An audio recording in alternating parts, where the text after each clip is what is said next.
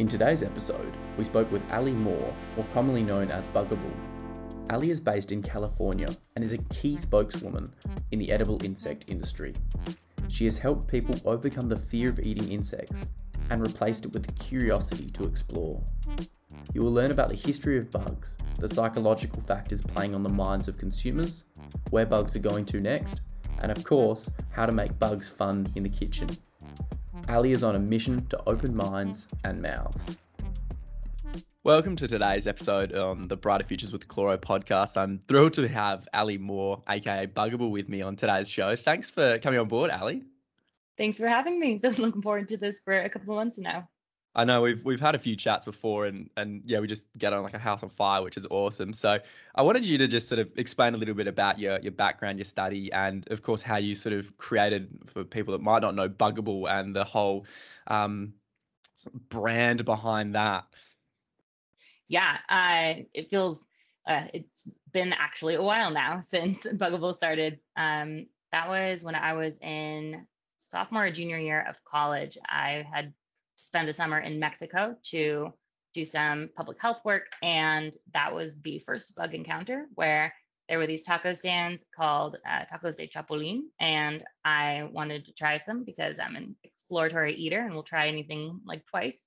Uh, and they were legitimately delicious. I went home uh, that year and was going to prank my family by finding bugs to eat in the US and making something for Thanksgiving. So that's what like entered me into the matrix, I like found these Reddit forums and some small discussion boards about how to eat insects safely in the US. Uh, and that just built curiosity and led me to going to initially pet stores that seemed to have good feed stocks for the crickets and doing other things to learn about the space and then ended up messaging companies that were growing crickets at the time some of the earlier ones like Chapul and Entomo Farms and Thailand Unique uh, and then became a part of the family. Started blogging about it and just as a hobby, hosting events like bug dinners uh, and bug and wine pairings and doing shticks with content partners or YouTubers or the Girl Scouts as I could. Um, so over the years, just become a, a, bridge to find ways to insert insects into the broader conversation and into the general public in a way that is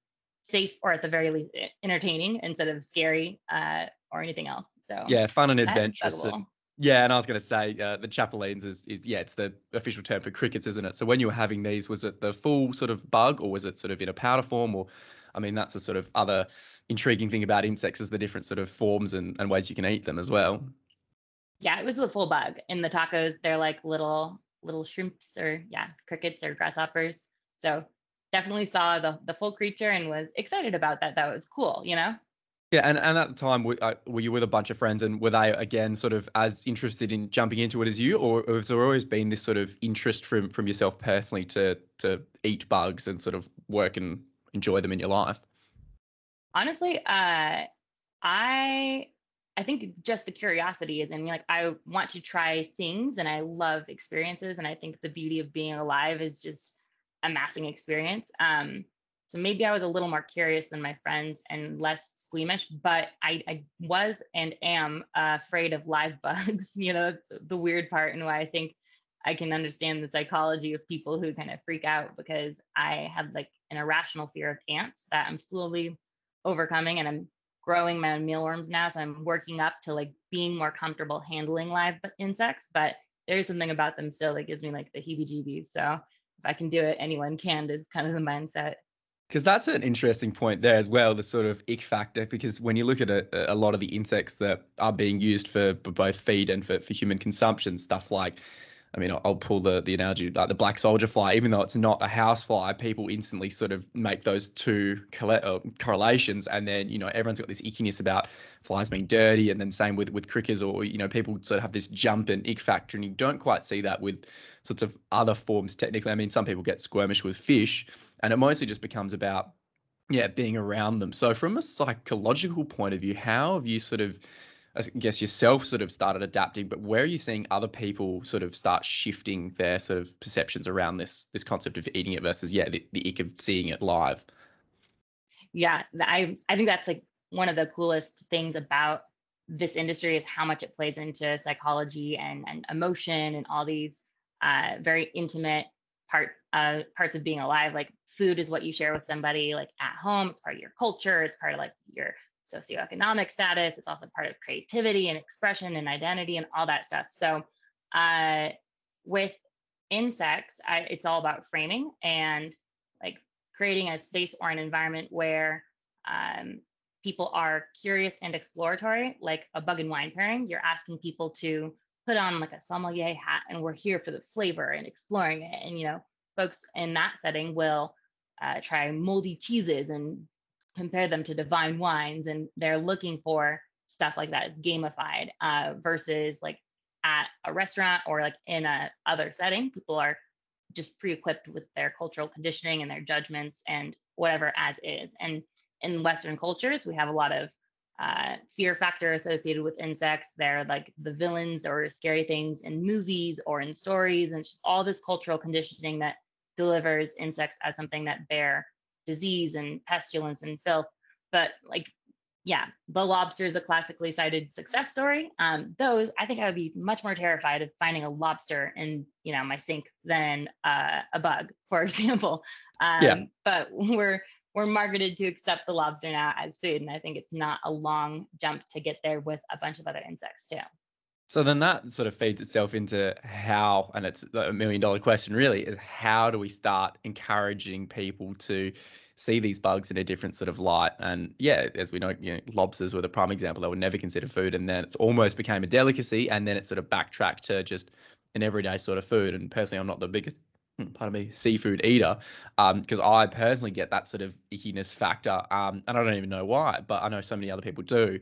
But I've sort of got this openness to sort of try bugs, and I haven't really got that, which I think is again this this fascinating thing that you can't really put your, your finger on it. But yeah, how do we sort of encourage? Is it through mainstream? Is it through what, what you're doing, education, or is it yeah these nifty sort of things like you're doing as well, the food and wine pairings and um, I, I don't know. It's it's it's such a it's such an open open question really as well. Yeah, I mean, I think that the answer isn't simple either. It's like a very holistic approach where it's a mix of all these different things. Where um, in the early days of Bugible, there were like active Facebook discussions and debates that I would like tune into because people had very strong opinions about how to approach uh, anything, like a picture online, for example. Like there is, um, it's too sensational, or like you're you're putting the insect in a lollipop and it'll get stuck there as a novelty food and won't be integrated in as like a normal run-of-the-mill protein source. Um, so like how much do you use the sensationalism to get the word out and to market it versus how much do you Trojan horse and like it's normal, it's like integrated. In fact, we're not even talking about the bug. We're focusing on other ingredients, which a lot of companies have very successfully done. Um, so you definitely need both, and I play around with both to kind of feel out like what's appropriate to what group in what situation. But I think uh, like I'm reading this great book right now called Wanting, and it's about mimetic uh, theory and how desire is it comes from values unless you know marketing, money, or modeling gets in the way, which often does. And so just inherently, once we get a little bit of momentum, which we have as an industry, and we start modeling like making food choices based off of your values and like environmental impact and nutrition and getting all these messages out there, it'll have, I think, a pretty quick momentum because mimetic theory will catch hold. People will see other people making these food choices or being okay with it at least, and then we'll we'll go on from there. Yeah, and I and that's such a, a fundamental thing, and I, I sound like a broken record because I say it so many times. Is yeah, there's this massive push from yeah, governments, people to look for sustainable and, and eco-friendly products and, and food and, and help solve these massive problems that are emerging. And I'm sort of optimistic that a lot of the younger generation and, and even some kids coming up are, are just going to leap at this because they don't have any predispositions, they don't have any stigmas around it. And if they're raised seeing it out there just in a normalized sense, um, it, will just be accepted, which I think is inevitable. I just don't quite know what the, the time frame is. Um, but I guess uh, another thing is um, the history behind any bugs, and I know every place is different around the world. Did you want to, I guess, talk and shed a little bit of light on on the history that you've sort of seen in edible edible bugs? Yeah, I think that's a really fascinating uh, topic, and Julie Lesnik has an amazing book out about it called "Evolution of Eating Insects." There's a lot of books on the topic too, um, so I'll like cherry pick a few highlights without actually having dates uh, or sources in front of me. But basically, like eating bugs is not a new superfood trend. I've seen a couple articles that say like bugs are the new blueberries, the new kale, and it's like okay, well they're they're new to some cultures and they probably won't be a trend. Like they are deeply uh, important to our food system and and feed systems. So they're here to stay, uh, and they have been consumed by different cultures across the globe for as long as humans have existed. And there's stories of um, North America, this was what the natives were eating, you know, amongst other things, but hunter gatherers would be able to collect insects and eat those for their nutrient dense and sometimes medicinal properties. That uh, a lot of the reason why the stigma exists around bugs in the West so strongly is because explorers came here and they wanted to colonize and to do bad things to a group of people, you other them. So, you know, we must save the barbarians from their ways. Look at them. They like don't worship our same God and they are eating bugs. Oh my gosh, we have to fix that. So, you know, that process of othering um, happened and created more of a stigma in the West. Uh, but there's a rich history that still um, that you can still see in many places across the world. You can see boondoggy, which is I don't know if I pronounced that right, but silkworms and uh, that's in ooh, uh, Vietnam. And then you have places like Cambodia that serve ants. You have chapulines, which are not in as widespread as I thought in Mexico, mostly concentrated in Oaxaca. Um, you have, I don't know if you count snails as a bug, but you know, as escargot in France. Um, in China, ants have been used as a medicine for thousands of years. Uh, Bali has dragonfly soup. So there's all these cases where you can just look and see insects being applied uh, or used really, really normally. And then some cases where they are like uh, a tourist attraction. So in Thailand, there's lots of vendors that will sell scorpions on a stick, but it's not really as common. It's more of like a tourist trap. So you see the balance in the mix. Okay, yeah, because I was going to say the other one is yeah, South Africa. I spoke with with a lady that does Mopani worms, and that again is a very sort of ingrained cultural thing. And Uh, people that leave the country are still sort of searching for, and it's just like a part of who they are, and they don't see any sort of icky factor or anything. It's just like it's part of their diet, which I think is again such a uh, a foundation to, to so many people is that yeah some people are viewing it as oh it's gross and I don't ever want to try and other people are like oh I love it. Like it's it's just a normal part of my diet. And I think that's another key to get across is that a lot of people that are eating bugs aren't just solely eating bugs. Because um, I think that's another perception that people get. It's just like for breakfast lunch and dinner all I'm doing is eating my ants, crickets, mealworms, and, and what have you. But it's it's a substitute that falls into your diet. So that leads itself into how do you best, and you personally, how do you best incorporate eating bugs, and which ones are you incorporating at which times a day, and recipes as well. Yeah, just uh, you reminded me real quickly. A last note on the history of bugs. It's it's um that I've been like doing deep dives into like fun old text, but you can see insects mentioned in places I, I thought somebody would call out sooner. Like they're in the Torah and like Leviticus, it like lists which insects are kosher. And it says specifically like you can eat like locusts, grasshoppers, and like uh, katydids and some others, but it's like there, you know. It's, eat these bugs, not those bugs. Like it's in plain sight. Yeah, and it's like literally so it's just funny. And there's like a lot of um, I think Aristotle or a famous philosopher talks about like lerp, like this bug sugar poop thing. Uh, so it's a very fun topic to explore.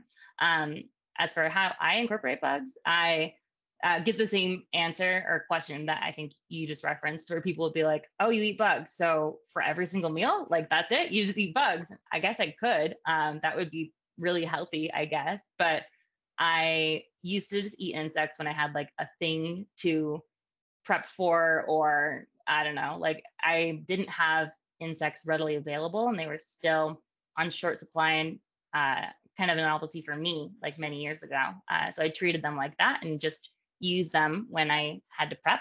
But today I try to eat insects at least once a day because it's like honestly the best way for me to get my nutrients. Like I'm iron deficient and I like get nauseous with iron pills. So I found that taking cricket supplements fixes that and honestly like makes me feel better holistically so i'll just make a smoothie in the morning with bugs uh, i use black ants on salads they are amazing and they're really pretty too so they look good if you're trying to plate the food uh, and then yeah, just using the variety of like consumer products that are available, like the protein bars that we can like use now are uh, vast and varied and delicious. There's some amazing oatmeal from Mighty Cricket that I've been eating a lot of recently. Uh, the yeah, I don't want to just start listing off basically every bug company. Yeah, there yeah. so many products. It's so easy. Yeah, because and that's the that's the thing I want to know is, is yeah a, lot of people are, are, using smoothies um, to do it, but have you started sort of dabbling with again bringing it over and sort of doing that surprise unveil of not telling people that you put it in there? I mean, you probably haven't quite got the ability to do that now with your reputation, but you know you mentioned it before that you were slowly sort of sneaking it in without people knowing. Do you still occasionally do that?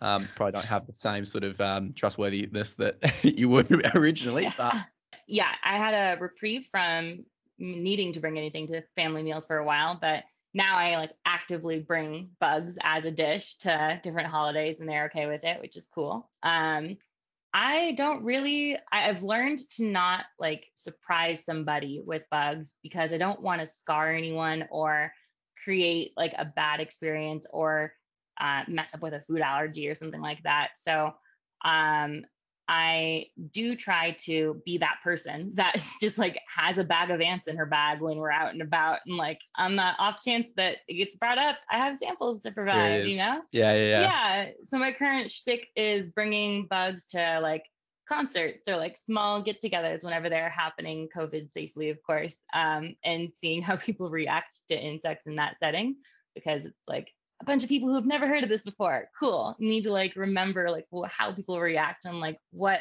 what words work. Like who cares about what sustainability really like a point that people are weighing now? Because I think I think it is like from a few years ago even people are legitimately trying to find like protein sources and other things that are easy on their gut and they know about terms like bioavailability and they know about things like supplements don't really do the trick all the time. Like even if you don't care about the world and you just want something that works well for your body, like there is something about the way natural ingredients are combined and the body's ability to absorb those versus taking them in a supplement pill form. So insects are uh, not that hard to sell right now once you just explain the why and the fact that this is an option. Yeah, and that's another thing that you just keep hearing is people saying that it, it digests a lot quicker, and I still think there there needs to be quite a lot more research because. Uh, well, I, mean, I shouldn't say unfortunately, but people do want proof of proof of concept, and it's it's good to say that you know it is it is better digested, but it's well, against what and, and how. Uh, and again, that leads itself to a, a really good point there about allergies. Have your experiences led to seeing any sorts of yeah people not sitting well with bugs and and thinking future ahead um, inevitably there probably will be some some allergies. How can we as a society sort of help sort of understand that um, side that potential side of of eating insects as well? Yeah i think that's a really so that's probably above um, my familiarity with like the the regulatory and food science portion. But from what i've seen like if you are allergic to shellfish um, because of an enzyme or protein in the exoskeleton of many insects, or dust mites, which people have, um, uh, or bugs themselves, then yeah, we should be wary of um, insects. I have just without intending to like fed insects to people with those allergies though, and they've been fine. And that was a retrospective learning. Um, but that's certainly not worth being quoted on. I honestly think that insects will fill a category for people who are uh, gastrointestinally sensitive, or like maybe they've had surgery, or they, you know, maybe they have celiac. I think that counterintuitively, at first, insects are really, really good for people with sensitive stomachs because of how nutrient dense they are and how gentle they are on the stomach. They're um, full of like probiotics and they are highly absorbent. Um, so I think this will be a really good solution for people that have IBS, colitis, or infants, or the elderly, or anyone that needs lots of nutrient, nu- many nutrition, laugh words, nutrients, but has a hard time digesting. Yeah, because I'm, I'm sort of again hopeful, but you have to sort of think from the devil's advocate side that you know just a minor setback in something, and then the entire sort of um, industry sort of reputation gets pulled back if there's any sorts of people that react poorly and that sort of lends itself to you know research and, and scientists need to get on board and sort of start understanding how people are absorbing um, uh, sort of yeah absorbing the, the foods and, and, using them and the nutrients. And that will hopefully be something that that not only yeah companies and, and research and development and governments get on board with because if it is if it is truly a solution to all these emerging problems then there really should be some some focus financially to to find it. And yeah I mean I'm hopeful that we do sort of go down that path and I think it's it's inevitable. But again, we've so we're sort of enclosed in this sort of bubble, so it's always good to take a step back and be well, yeah. If someone's never heard of this sort of stuff, what are the sort of big key factors and things that they're going to be looking for from yeah eating bugs? That's yeah. Absolutely. And on the research, real quickly, the the cool parts about the moment in time we're in are that we've kind of it's been building and metaphors like tsunami kind of uh, maybe that is insensitive i'm not sure but that has been used as a metaphor for like the just groundswell of activity happening in this industry and then how much actually has changed from a regulatory like international trade group uh, like just from the maturity of uh, individual businesses as well um, we're in this wild spot right now where um, you can just feel like the big food players all know that they need different ingredients. Um, consumers know a little bit more about uh, how their decision making impacts the world and their own health. Um, and we are getting uh, a lot of research now that's been in development for years, but now we have some white papers being released about like feeding insects to chickens and fish and pets. Like, what a positive impact. Like, there are these horrible things like in chickens, like endocrotic, no- and I'm not going to attempt that uh, That's necrosis. um, but basically, the state of farmed fish and chicken and other animals is really, really poor. And there's everything from necrosis to like they're being fed things that are diuretic. Um, like they're not supposed to eat diets of just corn and soy and other stuff like that. But subsidies in the US at least keep those um, path dependencies in place. But running studies on um, broiler chickens, you see that they're mood improves, that health outcomes improve, that things like shell, um, uh, the the shells break less often, so like uh, more chickens come to full life, and uh, overall immune immunological benefits and mood benefits and all these great things that we're seeing now in white papers that can be translated up and even if people don't want to eat bugs, they certainly want to eat better chicken, better fish, like healthier meat uh, that's raised more sustainably too. And we're seeing places like France that are a little ahead of the curve. They have uh, insect fed trout, and that's been doing super well. And it's kind of like the equivalent of grass fed beef. So lots on the horizon. Yeah, and that's the the multifaceted side of this this industry is. I mean, yeah, you look at the feed side of it for, for agriculture, um, and then you look at again feeding people's pets, and there's a massive, massive market in feeding pets. Um, and that's I'd only say it's grown over the past sort of pandemic state and then of course then you shift towards to people and and yeah you're saying um the, these big sort of companies that are in the food already they're looking for additional things they can add to their already designed products that increase their product range or their nutritional value. And if this is something they can sneak in i mean i sort of feel that some of them will sort of start putting it in there. And until recently people were never really looking at the, the back of their product and seeing what was actually in there. But you can just see that from a from a marketing perspective that they will put it in there and name it something something creative. And then if you do your digging down you'll notice that it is from from an insect. But it's sort of playing that timeline of when the masses are going to be sort of able to just ingest it without having to be in in a polite way tricked to to buying it which yeah it's it's sort of a a double-edged sword from from that point of view. And yeah it's it's gonna be it's gonna be a cool place. Yeah and you can take like the other view too where like there is almost this inevitable like it will become an ingredient and then you can find it in a variety of forms from the consumer level to the like you have no choice it's just in their level um, but you can see like mushrooms are kind of having a similar moment where there's a lot of meatloafs that are like 40% mushroom and then meat. Like, so we'll probably see some amalgamations too. Um, and then I really hope, and, and I see this happening, that more chefs, like they realize that they are activists and gatekeepers and, um, you know, the chef today is different than before social media, where they are tastemakers and they have this responsibility as well to kind of storytell about their food and like what are they talking about and what ingredients are they choosing. And um, it's going to be cool to see how inventive and creative people can get around this new treasure chest of ingredients where like insects can taste not just good but fantastic. And they offer this like whole new set of colors kind of to the palette of uh, what culinary artists can create.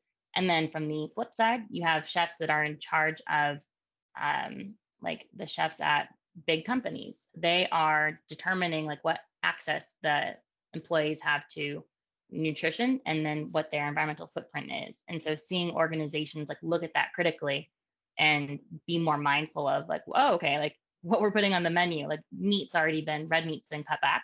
And now maybe we'll see instead of cutbacks, we'll see uh, put in like insects should be a part of it. And like that moment will be incredible. And I, and I think it's quite close. Yeah, that will be the sort of defining moment whereby it sort of again starts just it's it's there in a big way.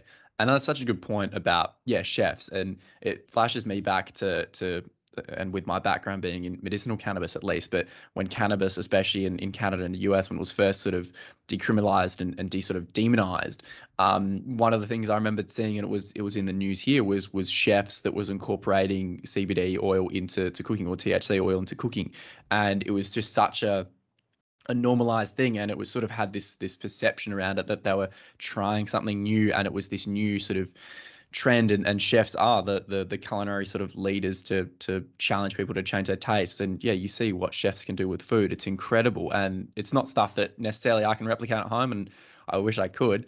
Um, but what they can do with some ingredients that you never think you can do, they're the ones that are doing it. And you can just see it, if and when they do jump on boards with insects and start creating these incredible culinary experiences, that people will want to want to do it because they'll want to experience this and yeah, adjust their taste buds. So yeah, I'm I'm I'm the same boat. I think I think them along with um with athletes as well from the, from the protein blend um and just yeah, that there's in in Australia as well um, with with powders and little things like corn chips. Um, like those are the sorts of things I can see people just jumping on board and, and word of mouth. So yeah, it's it's it's awesome. Yeah. Yeah, and just as much as there is like uh, we're getting away from like the ick factor as a term, but I think there's also like a wow factor and a cool factor. And for some insects, like people like are try are trying to locate them and like they're like, whoa, okay, I heard about this. I want to try like the caviar of the bug world or this beautiful tin of black ants or like scorpions i think are interesting like technically not insects they're arthropods but um you know we eat them in the same boat and they have a coolness factor that outweighs anything else and people always want to try those because it's it's just cool because of the comparison to lobsters or shrimp and like the close like resemblance, I think they're a little easier. So we can find a couple more of those bridges and connect the dots and just make them like cool to try. Um, and then also like sushi places, and there's a couple low hanging fruits where it's we're just so close to connecting the supply chain, and then I think a lot of the momentum will occur naturally from there. Mm. And and I mean, we can talk about all the different insects, and you mentioned a few like mealworms and, and chapulines or, or, crickets, and, and I mean, I don't think I don't believe black soldier flies are being consumed by humans yet, but maybe that's something that might just stay with the the feed and and in, uh, the pet food market. But what other ones? The insect world is huge. Have you seen any more come on board recently that you were like, oh, I didn't know that was potentially edible, or are, you again going out there trying to find things you're like? I wouldn't say you in your backyard. You go, oh, can I eat this, and then and dabble it through that method. Yeah. No, I'm not. Um, I am not smart enough nor entomologically minded enough to play that Darwin Award game of like, let me try this. I see what happens. Yeah, yeah, leave yeah, that yeah. to the experts. but um, I, I mean, this used to be. I need to be more playful with it again. I think that's my goal for like 2022. Is like recapture like the the playfulness in the game that this kind of started off as where I was just curious and I am. I kind of like want to catch them all. Like I want to try as many bugs as possible and like log the flavors in my Google spreadsheet that I started 10 years ago just because. Like I would love to know what every single edible insect tastes like. Um so going along that uh, train of thought, I have a bag of black soldier fly larvae that I'm excited to try. Um, oh, cool. Okay, yeah. I, take, I take back what I said then. That's that's my Well, I don't know. that's my stigmas then. I don't know if those are like being pushed into um, consumer products quite yet.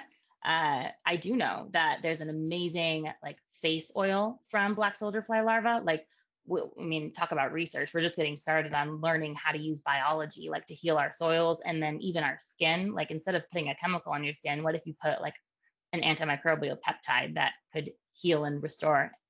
Awesome stuff on the horizon. But food wise, I'm kind of excited to start I haven't done events in a while. I have a couple coming up in the next few weeks, and I'm really, really excited for them. Like it's gonna feel awkward at first, but now I'll start like preparing the insects that I have sealed in like airtight bags and uh, attempting to make like good meals again and just playing around with flavors and then getting some of my chef friends to like help me discover new ones. Um, I'll flip the question back on you. What's your favorite insect that you've tried or the most surprising flavor that you've encountered? I mean, I again, I'm still sort of getting around um, to trying a lot of them. I mean, I'm a big fan of fan of crickets, um, and I mean, going back to that practical joke thing, and I think I've mentioned it before when when speaking with another guest, was we put out some cricket dukkha um, unsuspectingly to a bunch of people, um, and yeah, no one really knew it, and then afterwards, um, it was like, oh, did you guys know?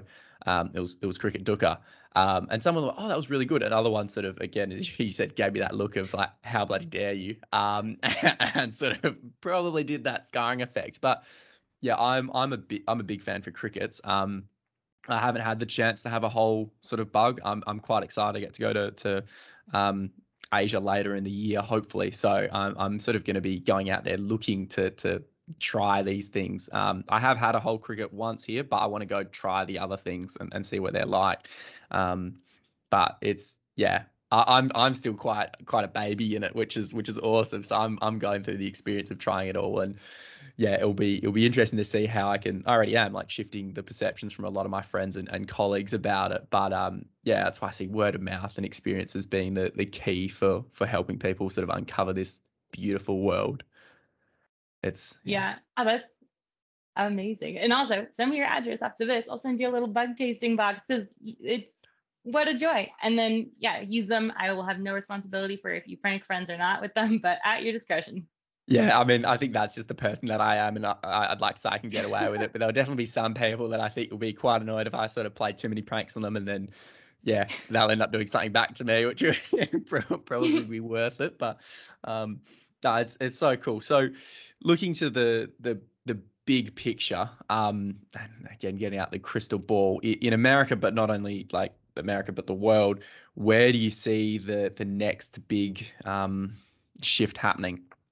Um, I think we're in the middle of it. Like right now, it's a really crazy time in the world, and I keep saying things like, "Well, when things go back to normal, or when things slow down," and another part of my brain goes, "Aly, like the rate of acceleration just increases. Like uh, that. So things will just continue to accelerate, uh, and things that are issues like food security, um, supply chains, like it will become apparent that we need more sustainable, like local, um, uh, kind of modular ways of doing food. Like we did a great job. Humans scaled up and found out how to like make a lot of food and have a lot of people. But the next step is to look at nature and see what the pro at keeping things alive for millions and millions of years does. And nature isn't a line, it's like in a loop. And what's at the beginning and the end of the loop? It's bugs. You know, they are decomposers at the end of any organic thing's life cycle. And instead of sending that organic waste to a landfill where it becomes a greenhouse gas um, or does something to the you know water below it, the insects are just nature's bioprocessors and take what would have been waste and keep those nutrients back in the food system, turn them into natural fats and proteins, and then their poop, which is amazing soil or soil healing frass, and that has all sorts of benefits. So I just think that the we're in the middle of this next milestone where a lot of the research that's been happening um, is enough to get like the next big wave of funding and the next big wave of like partnerships. I think we're going to see announcements from major universities and companies that uh, about like bigger and bigger um, investments into the space. And uh, Tom Berlin uses this uh, analogy that I love of we've been in a dark room throwing darts at a dartboard and hitting bullseyes every time. Imagine what happens when we turn the lights on. Um, and like we're about to turn the lights on. And and you know we've just been doing research here research there like business here business there. But now it's about to get serious you know? They'll be like um, applied research. And like oh okay. We see that insects actually have a really good effect on um, the mortality rates of animals like animal welfare is improved. Let's do a study and see how it affects antimicrobial resistance which is another big thing so there's all these areas of impacts that I think insects will be very intentionally um, applied as solutions or betterers uh, for, and that the, the, the space is just going to go through um, a giant wave of uh, growth. So that that's it. Probably just like continued growth at a steeper and steeper rate for the next that exponential years. effect. Um, yeah. Yeah. Yeah. Yeah. And I think it's like really it's cool because it's like kind of complicated when you get into like some of the science around it. Um, but at the same time, it's very, very simple. It's just like getting out of the way of nature and you know doing life um in a way that is like holistic and uh like regenerative and restorative. And it's like how can we continue to grow? That's that's what humans do, but in a way that uh also replenishes soil, um, also replenishes food systems. And like we just, I think it's such like a um, such a lovely thing to come to the table with a solution today, especially when you're hearing all this bad news about like, oh no, like we we didn't make it, like we like the IPCC report says that we're doomed, and it's like, well, there are also a couple like really big solutions that are uh, ready to be like applied at, at large scale and they impact all these different things and explaining all that is kind of complicated and scary but um like coming to the table with solutions is just it's a good thing today yeah i was i was going to say that exact thing the the pandemic is really as expected just sort of shut down so much around the world and, and it all seems so doom and gloom but people and, and humans being humans um, the entrepreneurs the innovations and the solution finders are, are, are trying to to advance it and I think that's again looking at the pandemic from that lighter side that it's really showed so many areas that need improvement and can be improved. And and yeah from from this point of view like I just see this as the next sort of evolution of of so many factors from food waste management to, to sustainable living to to replenishing the the soils in the world and and job creation and innovation and research. And there's just so so many things. And of course feeding people um and that's such a a big thing that people forget about. Um, so you're feeding people and reducing your waste. It's just it, it almost seems like a, a no-brainer, but of course, you know, you've got to get people on board. So to, to finish that, going back to the Bugible and creating the whole the brand and the reputation and the trust that you've done, what are what are the key messages that you get across to people to yeah step out of their comfort zone hypothetically and and try and get involved in bugs? Um, that is a great question. I think Bugible has changed a lot over the years, um, and as have I. And the the messaging is kind of grown. Like today, it's more um, like a before we on this podcast, we're talking about like the efforts to direct capital broadly and like where are the areas of impact and how do you lever like funds to support an industry. But like on the day to day, um, I think that the message I try to get across is just like being playful and curious. And that alone is massive. I fall into robot mode way too frequently. Um, and I think a lot of people do, where people get through life or like there's so much going on that you have to dissociate or disconnect. And uh, I'm a city kid. So like I think this is the most connected I've ever felt to like the food that I eat and that nourishes me and like a like I don't know. I just had never thought about like food comes from the soil and like the soil has an impact on health. So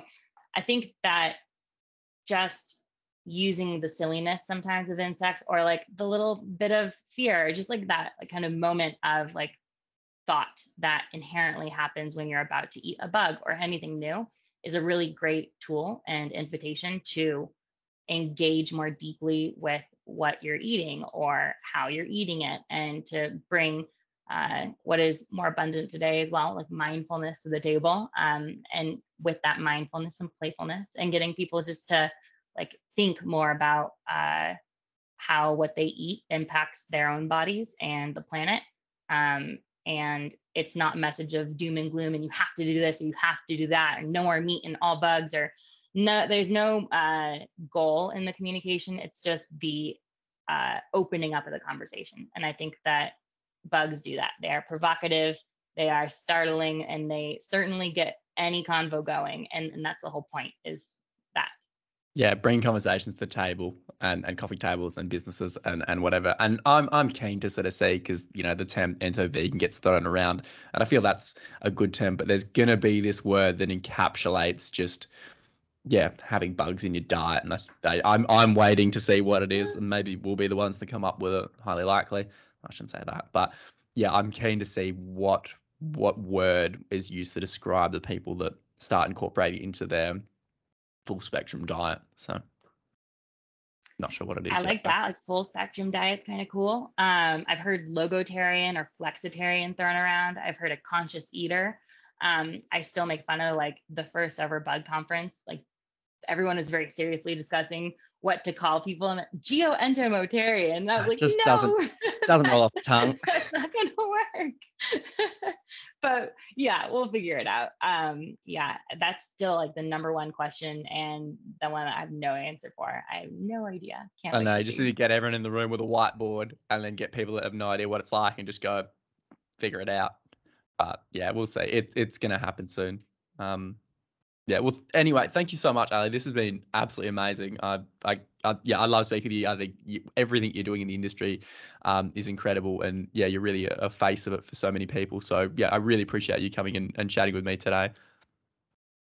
Thank you. Yeah, thank you for having me. Thank you for uh, like just seeing your process with the space has been heartwarming. Like I'm so stoked that it can capture your attention and curiosity, and now you're part of the fam and growing it. So it's awesome.